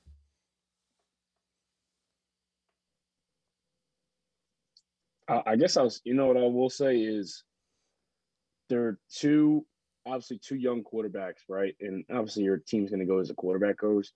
I think those are two guys that when you when you draft a quarterback in the NFL, I think one of the biggest things is you want to draft a quarterback that's not going to lose you games, right? A guy that's going to help us win games and not that's a team that's not going to hurt us, you know, hurt your pro, hurt your organization on the field with their decision making, obviously whatever off the field. But those are two guys that are not going to make terrible decisions. I think, and and obviously Mac Jones hasn't really played that much, but at least just from watching him in the preseason and watching him going through his progressions, he's very okay with checking the ball down, which is great, right? But he also can throw the ball down the field and throw it in tight windows. Tua obviously has a lot to prove, and this is he's coming off, you know, now his second year of his hip, you know, his hip surgery, which I I want to see what he can do. Um, and it's crazy because obviously he had a, his his rookie year. He wasn't like god awful terrible, but he's been mentioned in all these Deshaun Watson trades, which I I kind of just didn't understand right away to pull the trigger on. And Flores apparently, you know, some reports came out that you know they they said in team meeting that you know that Tua is our guy, and you know I think they should ride out with Tua. You know, this is this is a team with a lot of potential, and a team that you know can probably is is probably the next up to contest with the Bills. You know, after after watching that that game with the Steelers, who knows? You know, maybe it was a, a flash in the pan, or maybe the Bills are for real. You know, obviously, he's still have kind of that four week cutoff. You know, for our, our quote unquote preseason for the regular season, but this is uh this is a matchup. This is just a division that it can kind of go any way, any way besides, I guess, the Jets. Facts, though. No, yeah. no, no arguments there. yeah. Yeah. Yeah, I, I, agree. And, you know, I, I, think in terms of what both guys showed, obviously Tua showed uh, the composure uh, that, you know, we're looking for. I, I, think, again, the big thing for him this year is to be able to sling the ball. They got to be able to throw the ball down the field. You know, they can't nickel and dime teams. Uh, it's going to win you as many games as it did last year, but it's not going to put them over the hump, which – you know, again, you're you're looking to get a playoff spot and you're looking to do some damage in the, in the playoffs. You're looking to win a game on wild card weekend. You're looking to then push a a Buffalo Bills, a Kansas City Chiefs, a Cleveland Browns in the next round as well. Like it's not just okay, you know, we, we won 10 games again this year and you know, we had a we had a pretty good year, and we think too. No, like this is a year for them to take a big step forward, and they've got the defense to do so. They've got a, a turnover, a takeaway machine type defense with Xavier Howard leading the charge, and McCourty and Byron Jones. Um, and again, a special teams that's as good as any in the NFL. So, you know, again, I, I think from what you saw from both quarterbacks, I, I think Tua showed a again, you know, good maturity in the in his second year.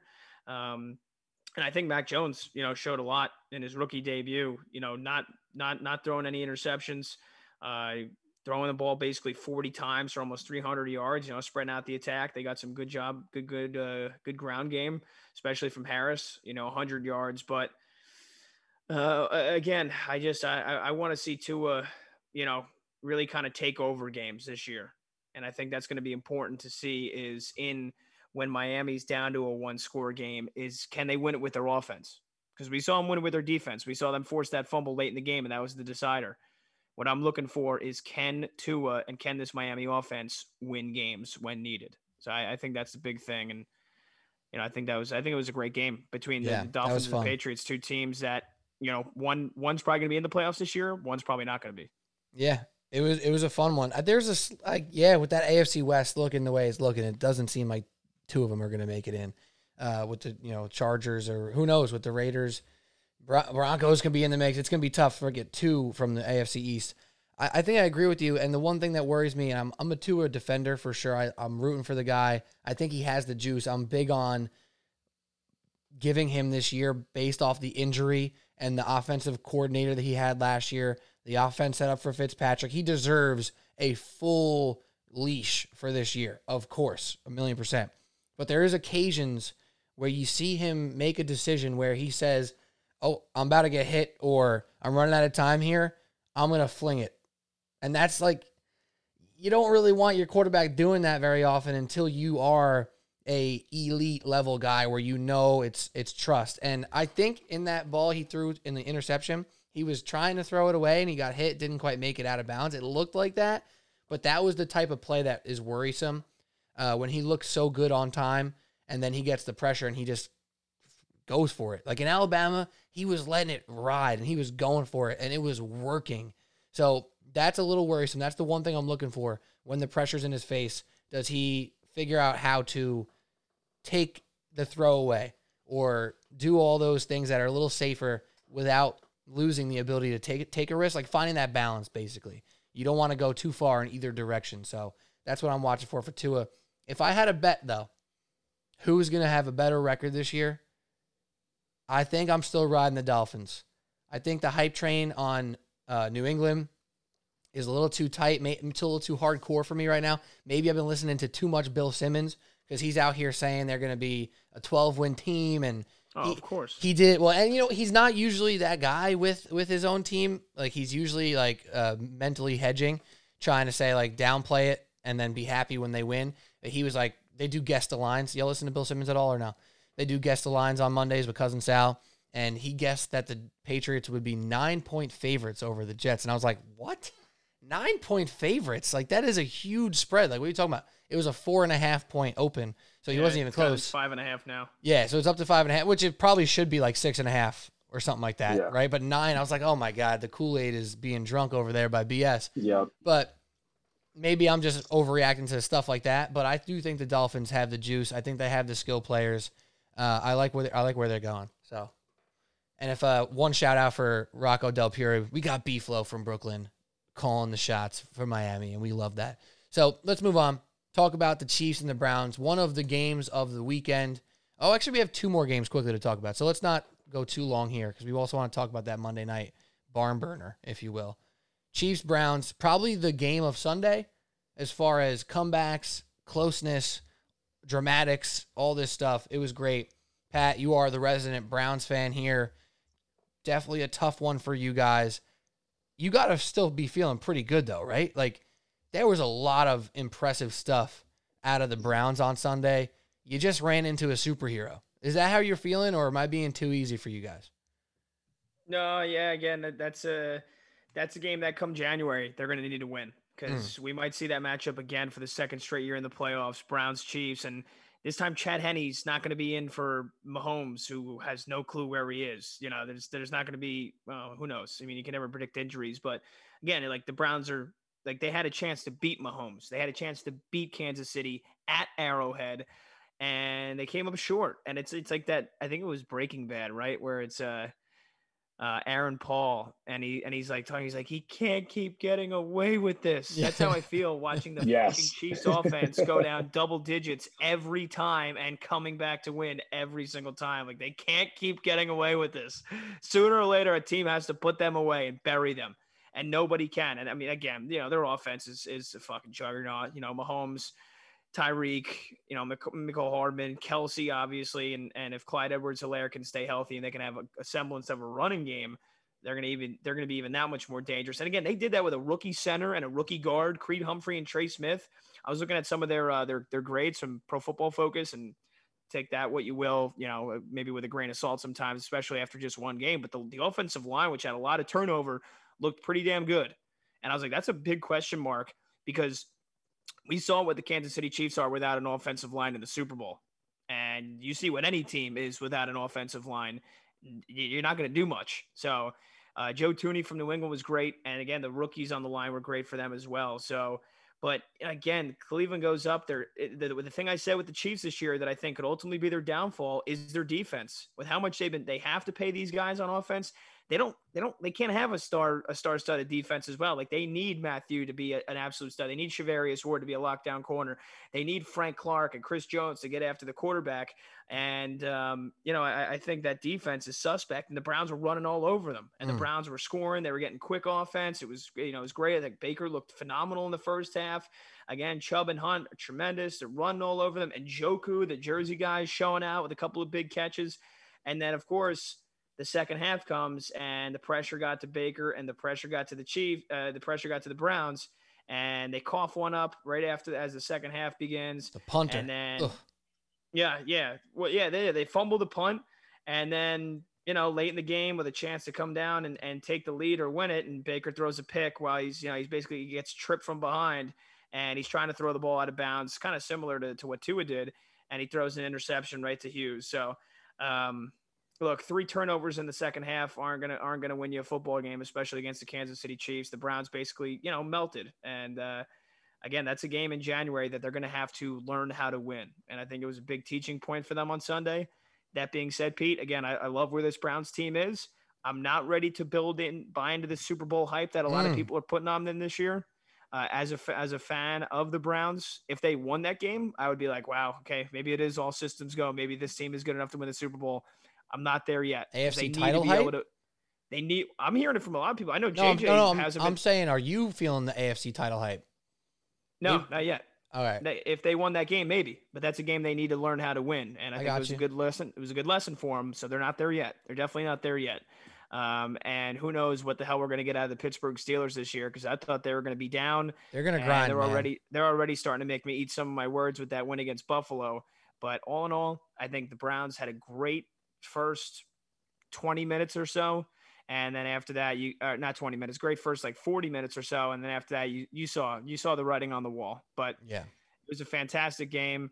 You know, I, I love listening to Nance and Romo. So all in all, it, I think it was the game of Sunday. It was great, and uh, I agree with all the points. I just adore watching Nick Chubb run the football. What a fu- a fucking special guy! He's insane. His balance and his determination and reading He's holes man. and bursts. It's just off the charts. I love watching him run. I don't like. He doesn't get the volume as the top tier backs in the league, especially if you're talking fantasy.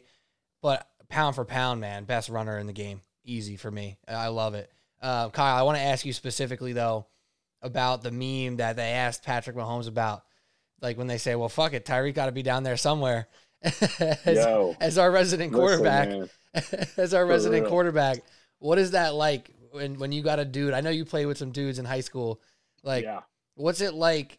Obviously, Pat Mahomes is incredibly special. He put that ball in a in like a in a great place. But what's it like to to be running for your life or get hit? You have no idea where you actually threw it, and then you hear the crowd cheer or whatever. Like, what is that feeling like when you throw it up and you say, "Hey, my guy's got to be down there somewhere"?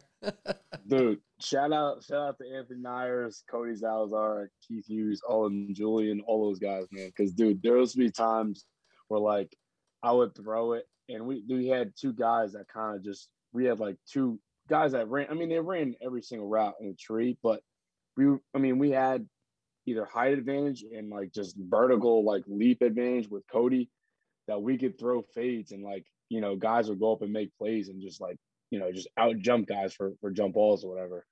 So there would be times where like you know you get hit as you throw it and it is almost damn near looks like you throw with your eyes closed and you're just like like you know you're on the ground and and you're just like sit it's like on your back and you're like please please someone cheer please someone cheer it's like ah all right all right all right good good good but dude like Mahomes like the meme is so true because if you look like that one play he scrambled like past like Myles Garrett and he just chucks it it literally just looks like he just like chucks it with his eyes closed and then Tyreek Hill like is beating the guy That rundown he- was he's like- crazy. he's like, he's like, oh, you know what? Uh, ball's ball's a little short. Comes back, catches it, scores. And you're just like, dude, like if you're if you're a D back, one, how do you defend that? Because obviously you're just trying to stay next to this dude.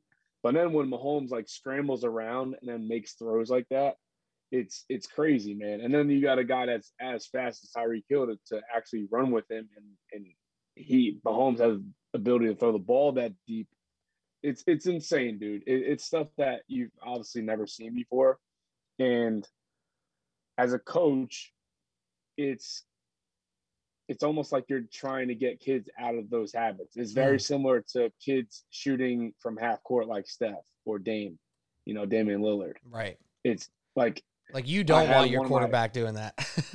right.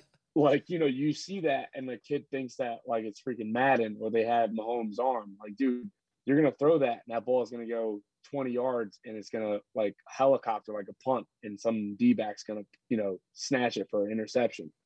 And it like, you know, like one of my quarterbacks over the offseason put up like on his Twitter, like, oh, like no look throw, no uh, Mahomes like no look throw. And I was like, one of our one of our D coordinators retweeted it. And I remember I said to our head coach, I was like, tell tell that defensive, tell tell Pete he's got to take that down right now. Do not encourage that shit. Like we do not want I do not want to see that this season. Mhm. Like if that happens, I'm doing a bad job as a coach because he is not freaking Pat Mahomes. That there's one of one that can do that. Right. You know, and probably Aaron Rodgers. You know, it's it's just he, he does things that are not normal. You know, that are not from this earth, and and it's just it's it's really fun to see, man. It, It's- it's it's crazy.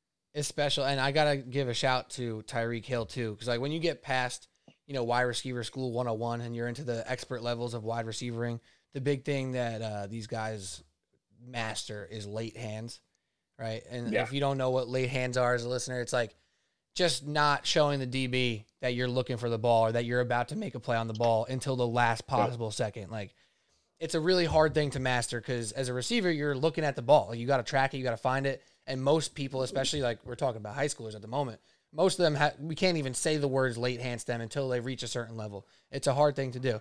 So he was sprinting towards the sideline here, and John Johnson, I believe it was John Johnson, right? We're covering him, I think, Oh, for, for defending him? Cleveland. Yes. Might have been. So he's on a full sprint trying to keep up with Tyreek Hill. And Tyreek Hill doesn't even think about showing his hands. He hardly throws his head up past enough to see the ball coming and then just breaks down and he's he stopped and John Johnson, whoa, where did he go? Where did he go? Like he had no chance. It was it was insane. There was actually some incredible catches. Shout out to Christian Kirk. Shout out to Tyler Lockett. The Terry McLaurin catch over his left shoulder on the sideline was dumb. Stupid. It was over both shoulders. He was like a pretzel. It was insane. It- oh my god. All right, I need to move on. Last game, very quickly before no regrets. Ravens Raiders. Lamar two fumbles. Lamar did accumulate the yards passing and the yards rushing, and they did have control for a little bit there.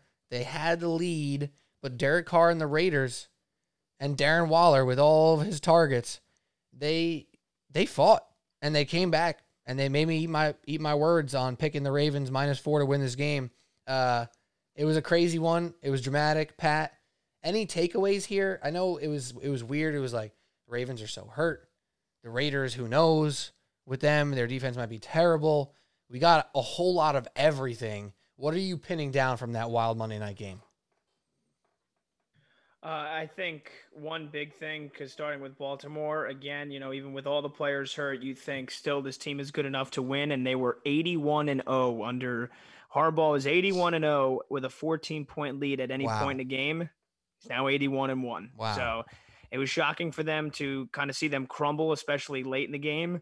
And we'll we'll talk about those last the last couple of minutes of the fourth quarter and and the overtime because it was I I I feel like I was drunk watching it, but um, you know again I think missing Edwards and missing Dobbins is going to play a huge role for them.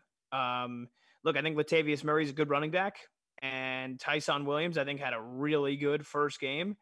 That being said, the the run game you're expecting out of Edwards and J.K. Dobbins, I think, was was another level up higher than what Ty'Son Williams and Latavius Murray can give you. So I think without that, Lamar Jackson, you saw him try to overcompensate and he tried to do too much. And he came up with two critical, costly fumbles. And that ended up being the difference maker in this game. It allowed Vegas to get back in it and ultimately allowed them to win it. Um, I, I think also the fact is, too, is the other big takeaway is, you know, I heard somebody say it. I think it was whoever was doing the game on Westwood One Radio with Kevin Harlan, and I and I know who Kurt it is. Warner. blank. Was it Kurt? Mm-hmm. Yeah, you're right. It is. It was Kurt. Yeah, it's Kurt Warner. Yeah, that's. I was li- I was believe- listening. I was I was Yeah, driving I home. would- I, can't believe I forgot. I, I, for some reason, I totally blanked that it was Kurt. Anyway, he said, "I think Darren Waller, the season he's going to have this year, people are going to look to him the same way they look at Travis Kelce and George Kittle." And I was like, "Wow." I was like, "Those are some lofty words." I was like, "I know Darren Waller is a stud. Like I, I, I felt going into the year he was a top ten tight end, but oh come on, you didn't think he was already top? I mean, I guess I'm thinking fantasy. He was clearly a top three, but No, yeah. last Uh, year and you know what, dude? They they He's threw the sick. He's a receiver, bro. Times, bro. He is, yeah, and I and I thought he was. I know, I thought I, again, I, I thought he was one of the top tight ends, I, top, Right. top ten tight ends. But like to have put him in the same sentence as Kelce. Kittle Yeah. and Kelce, I was like, ah, is he there yet? Apparently, apparently he is, and apparently they they think of him as highly as that too. Nineteen targets, ten catches, man. 105 yards, catching balls in the slot, catching balls, like you said, as a wide receiver, being able to catch balls down the field, being able to beat corners in coverage. You know, again, no Marcus Peters, no Jimmy Smith, but that Baltimore secondary is still sick. And again, he Mm. was making some of them look like, you know, boys, and he was the man in, in, in some of those, some junctures of that game. So I thought he had a phenomenal game. And uh, again, I, I think for as much as these teams tried to lose the game at certain Mm. points of the game, I thought it was, it was entertaining as hell. Um, I, I think you know we can uh, say say what you will about the Peyton and Eli broadcast. I watched the first quarter and a half, and I think I turned it off at the wrong time because apparently then in the second half, like they were with Russell Wilson. Apparently Russell Wilson was like a star, Mm. and uh, you know maybe it's the play-by-play guy in me. I don't like missing what's like. I, I want to know every play, who's making the tackle, who's doing what. I want to hear. Um, you know, uh, the, the guys break it down. They want to hear Riddick break it down and, and Griese. So, but apparently, Peyton and Eli were phenomenal in the second half, and they kind of just let things breathe a little more, and they were they were hilarious. So I got to give them another shot next week. But uh, you know, every bit the Monday Night Football game you're looking for, you get overtime, you get a dramatic finish. But again, the end of that game was was just stupid. Like Baltimore goes down and they convert with uh, with some plays that you're like, like, what are you doing with this Vegas defense? And it's like the same old stuff. And then they get they get a stop. They you know Baltimore's running at the clock, and they kick the 47 yarder with Justin Tucker, which like there's never been somebody more automatic than him. Mm-hmm. And then I don't know how they let Carr go down there in two plays. Yeah, it was insane. Hits Edwards for 20 yards, spikes it. Hits Edwards again for 18 yards, spikes it. And Daniel Carlson nails a 55 yarder. And it's like, how did you, like, how did you let that happen? and Edwards you was like knew- so quiet up until that point. and you knew like they had two plays. That was it. They had two plays to try to get it done. All you needed to do was make one stop, and they allow and they just you know it was complete prevent defense. They played not to lose. We hear it all the time. That's exactly what it was. They were they were completely slacked off in the coverage, and then uh, again, Oak Vegas goes all the way down. The play that gets called back all the way down at the one yard line um, after it gets overturned, you basically, you know, you got like I, I saw somebody tweet bands on the field, like that old college football UCLA. That's what it was like. You know, people were he hits Edwards again. You're right. Edwards was quiet, and then all of a sudden he's the star of the game right at the end. And uh, no, it turns out he was down at the one, and then you're like, all right, is Vegas really gonna fuck this up? And of course, they completely fucked it up. Yeah, They try, they false start. The rookie Leatherwood, Leatherwood. Alabama false starts, and then right through the fucking hands of Snead and then off the face mask of one of the Baltimore defenders for the pick. And you're like, all right, that's it. They're going to go right back down. And then, no, Lamar again, just trying to do too much. And, you know, again, I get he's one of the best and most athletic uh, runners in the game and quarterbacks in the game. But there's just too many times where I'm like, dude, he's holding that ball out there. Like as he's going into tackles, like he is going to fumble the ball. And sure enough, he did it twice. And then uh, again, they still try to fuck it up. They're like, we're going to kick the field goal. Nope. Delay Yeah. a game because they have no timeouts left. And then Jon Gruden just says, you know what? Fuck it. Just drop back and just fucking sling it to Zay Jones. Yeah, of all And- people. And it turns out working perfectly. So, I mean, that game was drunk the last, like, from the end of the fourth quarter through overtime, but it was phenomenal. It was so drunk too because I was like, Daniel Carlson is money from 47. What are you freaking out about? Just let him kick it from there, and then shut me right up with the with the touchdown right after that. It was it was No, nuts. And- apparently, apparently they said they they were trying to get the kicker and they couldn't find him because he was kicking at the net. So they were like, Yeah. "All right, just go out there and run a play." It was like first and ten. It was, he was not expecting to go kick yet. And, Dude, and Baltimore comes out and covers zero, and, and they were I, I don't think they said what Absolutely. play they were gonna run. They come out and cover zero, and Gruden calls an audible as they're going up to the line of scrimmage. that was special stuff. And honestly, you mentioned Kevin Harlan's before name before. I gotta say, I just love that man. I want to eat He's dinner. I want to have dinner with that man. I just want to hang out with him. You should have Seems heard his cool, field man. goal calls when Tucker hit his field goal and then Carlson hit his field goal. He's like, good. Like it's the freaking AFC title game. He's freaking out. I loved every second snap of it. down the snap down the kicker's up. It's an end over end kick. It's Yes. floating left and he said end over end every single kick too.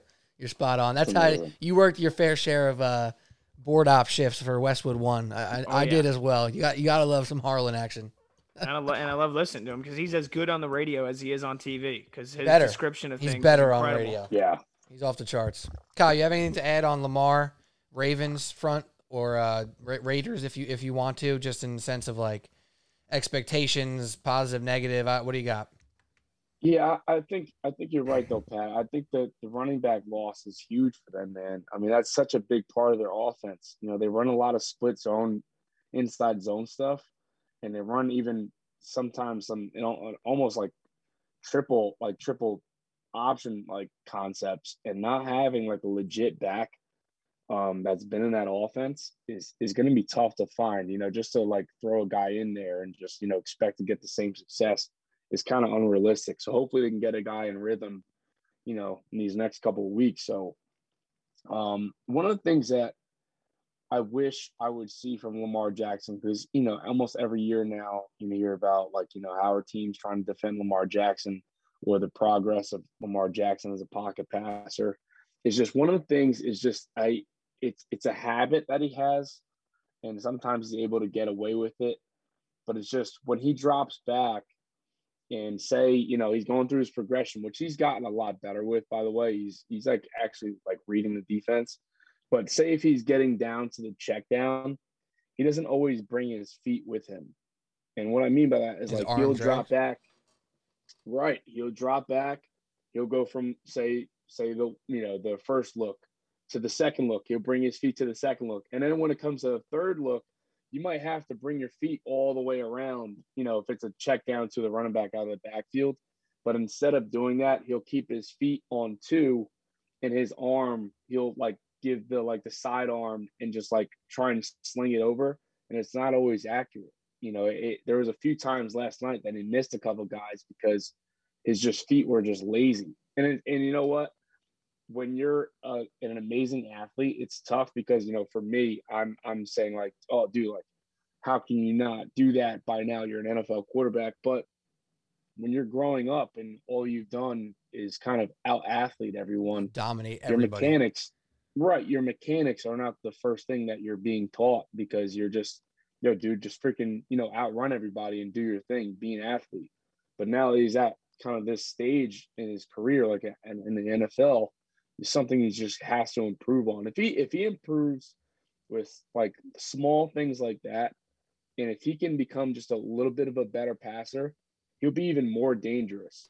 Even though without these, you know, these running backs and everything, it seems like you know, and and Bateman's out. You know, once they get Rashod Bateman back, the draft pick um, from Minnesota, if they can get some of those guys back, now you can move Hollywood kind of around the offense, put him in the slot, put him outside, and now you can kind of play with him, and you can have more weapons. You know, guys aren't able to play with seven, eight in the box because they're not afraid of you throwing outside. You know, if he can start throwing some more balls down the field and not every ball to a tight end, the offense is going to expand, and you can now kind of put a band-aid on your on your running back situation until further notice. You know, if, if that if that kind of makes sense. Like you just gotta really just work on his mechanics with his feet, and I think that if he can do that, he's really he's going to be it's going to be really tough to defend him. D coordinators are going to be you know you got to stop the the zone read, you got to stop the quarterback run, just the quarterback stretch. You got to stop the inside zone. You got to stop the boot action. You got to stop the play action. Like that's if you're a D coordinator right now, you're just like, dude, where do I start? And if he can do that, it's it's going to expand his game like even more.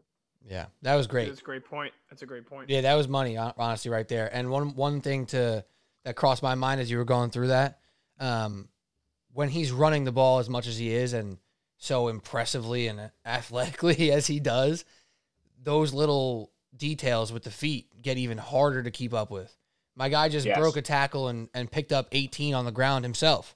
And now he's got to go through three progressions, you know, call play, uh, Yeah. read the line, identify the defense, then go through his, you know what I mean? Like it's so much and it's so Yep. much harder to pinpoint every single detail when he's also carrying a burden of rushing for 80 yards. You know what I mean? Like Yeah. it's tough, Yeah, but you're it's right. But you're also exactly right. It's a great point by you, Kyle. That was well done.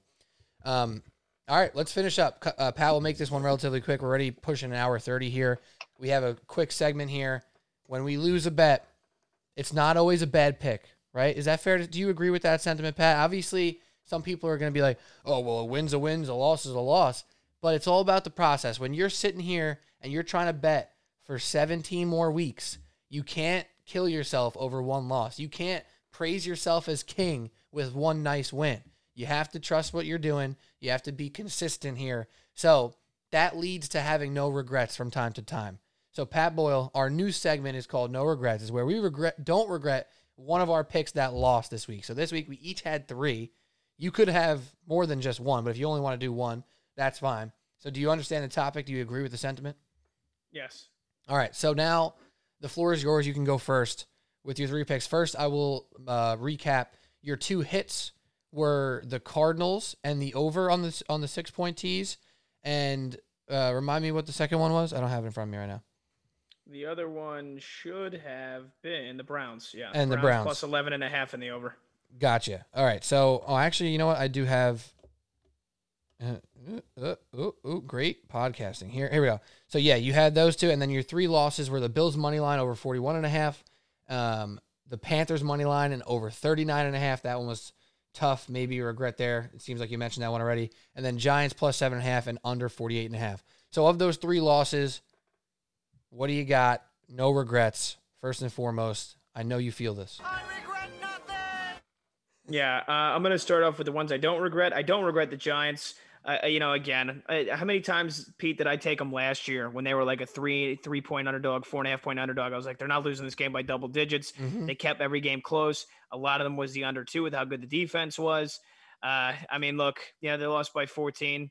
Uh, I don't regret that because I also did place a, a pretty sizable wager on the just the under of them and the Broncos uh, live, like right after the game started. And I was like, look, these def and it was like, you know, basically nothing on the first two possessions. I was like, the live was like 42 and a half, I think, 43 and a half. I was like, give me that. Um, so yeah, again, th- that was 27 7 until the last play of the game. I don't regret that. I definitely don't regret the Bills money line. Look, so be it. You know, the Steelers went out and they took care of business. Get, you got to give them credit where credit's due. I'll live with that loss any day of the week. The one I am kicking myself, and I mentioned to you, is again, I had a feeling the Panthers are going to win. I even thought about saying instead of going five teasers, I might take the Panthers just straight minus uh, three and a, three and a half. Right? I think the spread closed at. Yeah. Um, and it was going to be, and it would have been a close cover either way. It almost was a near backdoor cover for the Jets.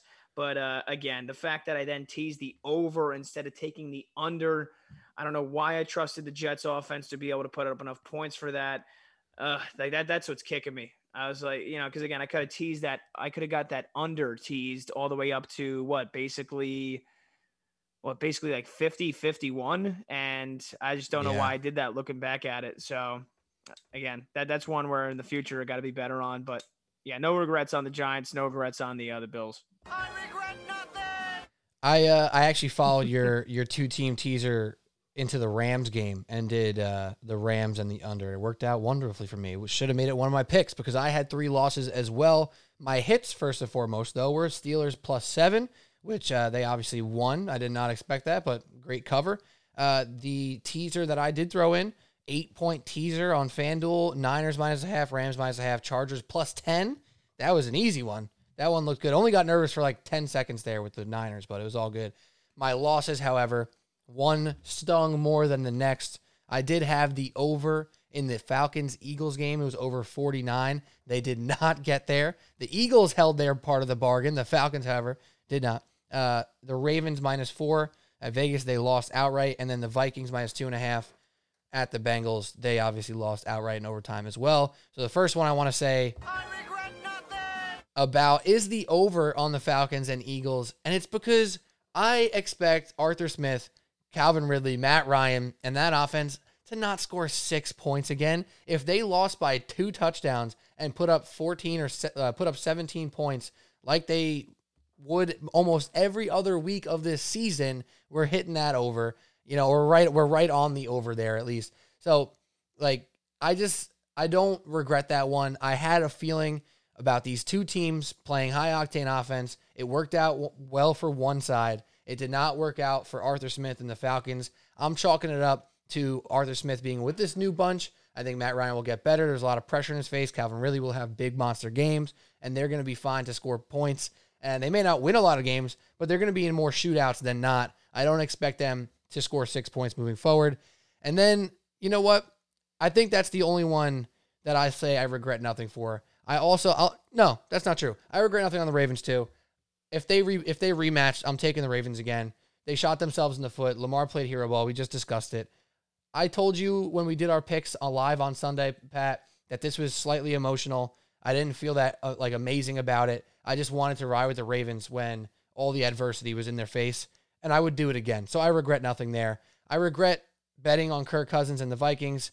That one sucked, even though they gave me a whole lot of hope, making it into overtime. And then they drove down the field, and none other than my own fantasy running back, Dalvin Cook, fumbles, And then we lose, don't cover. We had a chance. They broke my heart. I regret that one a little bit. The only thing I'll add on that Vikings play your Cardinals next week, Pat. And uh, this line smells terrible. It's only Cardinals minus four and a half. After the Vikings just played this trash game against the Bengals, the Cardinals look like the best team in the league. It's only four and a half. Does that smell as bad to, to you as it does to me, Pat? Is that game in Arizona? That game is in Arizona, man. It's in Arizona. Cardinals minus four and a half. Everyone and their mother right now out here betting the Cardinals minus four and a half. It smells. It stinks Yeah. bad. That does stink. I mean, we've been doing this long enough to know, Pete. We've been doing this long enough to know That's a stinky line. that is a stinky line. Ugh. We have If we have some days to figure it out though. We have some If days to anything, figure it out. maybe maybe you just maybe you uh, you put that conservative, you parlay that with one of the uh, one of the bigger favorites this week. What you go Cardinals money line with like the Browns Cardinals over money- the Texans or something Yeah, like that? Cardinals money line, maybe, or maybe you do a three team teaser with like the Browns, Bucs, and then you just take the Cardinals money line as the third leg. We'll discuss. We have picks We coming later in the week. We got picks coming. Kyle, you regret anything, Kyle? Last words? Any regrets? I just want to hit the button one more time. Um. Yeah, let me. I, I had a few. I had a few bets. I mean, I don't have them on you know in front of me right now, but I put down. Let me just say, I put down a few bets, and I was like, "Damn, that wasn't even close." Oh, the pa- I put the Packers plus nine that and a was half. not what I expected. Packers Uh, I'll plus put- nine and a half in a teaser. that was close. uh, that hurt. But what are you gonna do? I think we might have lost Kyle actually for a second. I think he's frozen. Oh, Yeah, jeez. He's trying to come through right now. He's he's super laggy. It's all good. Well, I think that's pretty much all we had here today. Anyway, if Kyle pops back in in a second, we'll let him say goodbye. But if not, we got picks coming up, Pat. We don't know when we're gonna do them just yet. Oh, there we go. Kyle, what's up? I think he's back. You got me. Oh, Yeah. My bad. Yes. Sorry. to- We got you. But uh, yeah, yeah, it, it's all good. Some some none of my bets hit at the end of the day. So it's all good. None of them hit. uh, I love it. All right, Yeah. well, we'll be Week back one. with uh, with picks. You can't get discouraged by week one. We got a lot of weeks to go. A lot of weeks to go. People who hit on week one, they're telling you, bro, I went up eight units week one. You can't trust that guy. Can't trust him. They don't. They got lucky. They bet. They bet on the Saints money line by accident. They clicked the wrong button. Like that's what happened. That, I can't trust him. all right, Subway Sports Talk. That's all we got. Me and Pat will put out our picks at some point. We'll figure it out. Pat Boyle, thank you. Kyle Anderson, shout out. Great job today. Uh, thank you very much. And I'm Pete Kennedy. Subway Sports Talk, y'all. It's football season. Let's go. Appreciate it. Cheers.